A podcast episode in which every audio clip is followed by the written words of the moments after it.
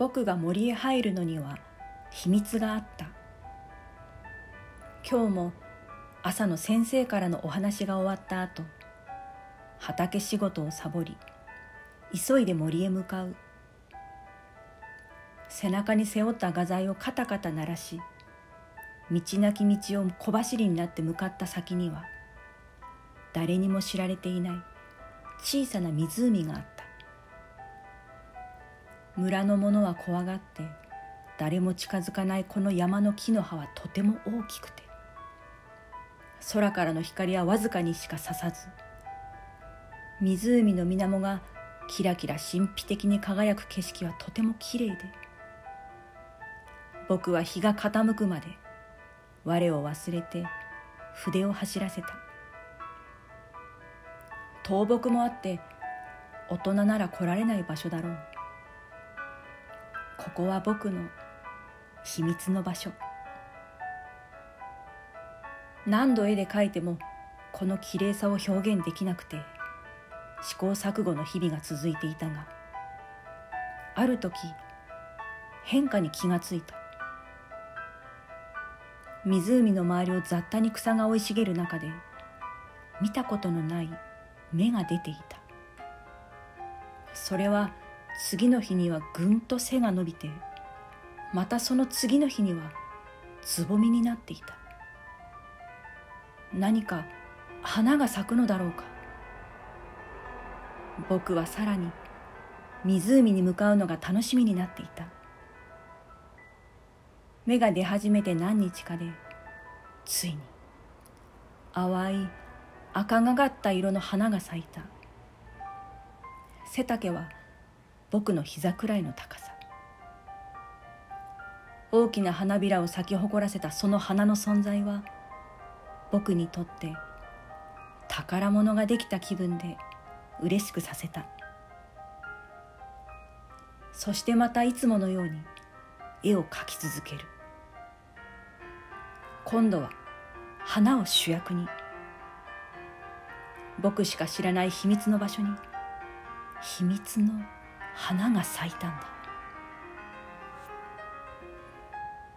今日も絵を描き終えてふとなんて花なんだろうと独り言を漏らすと驚いたことにその花が「私の名前が知りたいの?」その絵が完成したら教えてあげてもいいわよ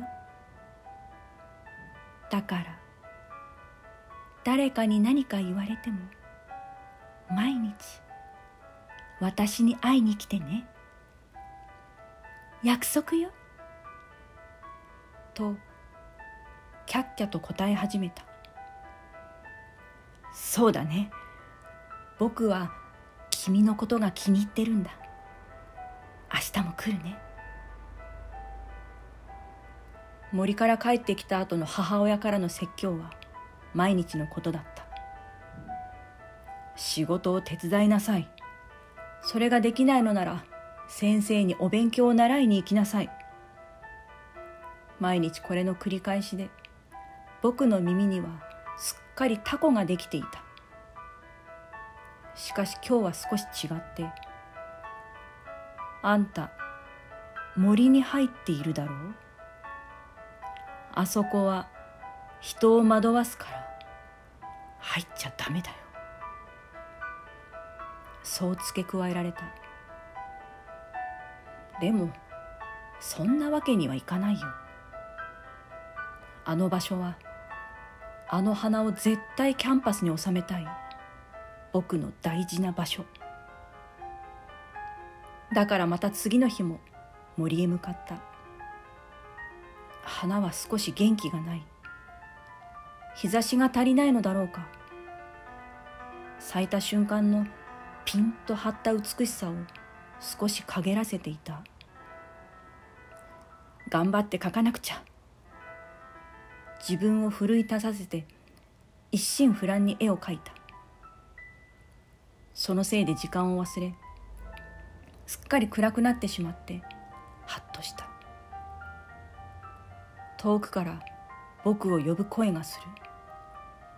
村の大人たちが僕を探しに来たみたいだ。ここを知られてはいけない。そんな思いで暗い森の中を走り大人たちのもとへ駆け寄った。相当心配をかけてしまったようで一緒に来ていた父親に抱きしめられた。帰った後はお説教。次の朝には監視がつけられてしまい僕は森へ行くことができなくなってしまった。それから3日経った夜自分が今まで描いてきた絵を見返した。描けてはいない。僕の目に映るあの景色。きれいな湖とそのそばに咲くきれいな花。そうだ。あの花はどうなってしまっただろう。いても立ってもいられず。僕は日が昇り始めると同時に寝ている家族の横を静かに通りそっと家を出て森へ向かうことにした。僕しか知らない道をたどり湖に着くと驚いた。朝日を木々の隙間からたっぷり浴びた水面がいつも以上に反射してきらめいている。刹那高揚したがそれはもろくも打ち砕かれた。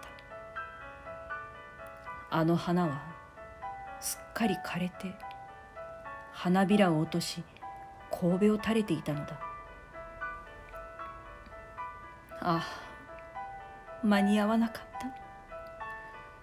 僕には書けなかった。悔しくて悲しくて溢れてくる涙を拭いキャンパスと向き合った。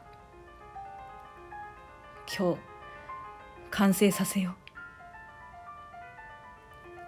今までで一番きれいな湖の姿を夢中で描き記憶の中のあの花を嬉しそうに僕に話しかけてきたあの花を僕だけの宝物をそこに描き加える。泣きじゃくりながら描いたその絵はこれまでにない感情を僕の中に生んだ。あの花の一生が僕にくれた大事な思い出。それ以来僕は森へ行くことはなかった。もう十分に描ききったから。きっとこの絵を描くためにあの花は咲いたんだ。名前のない僕だけが知る花。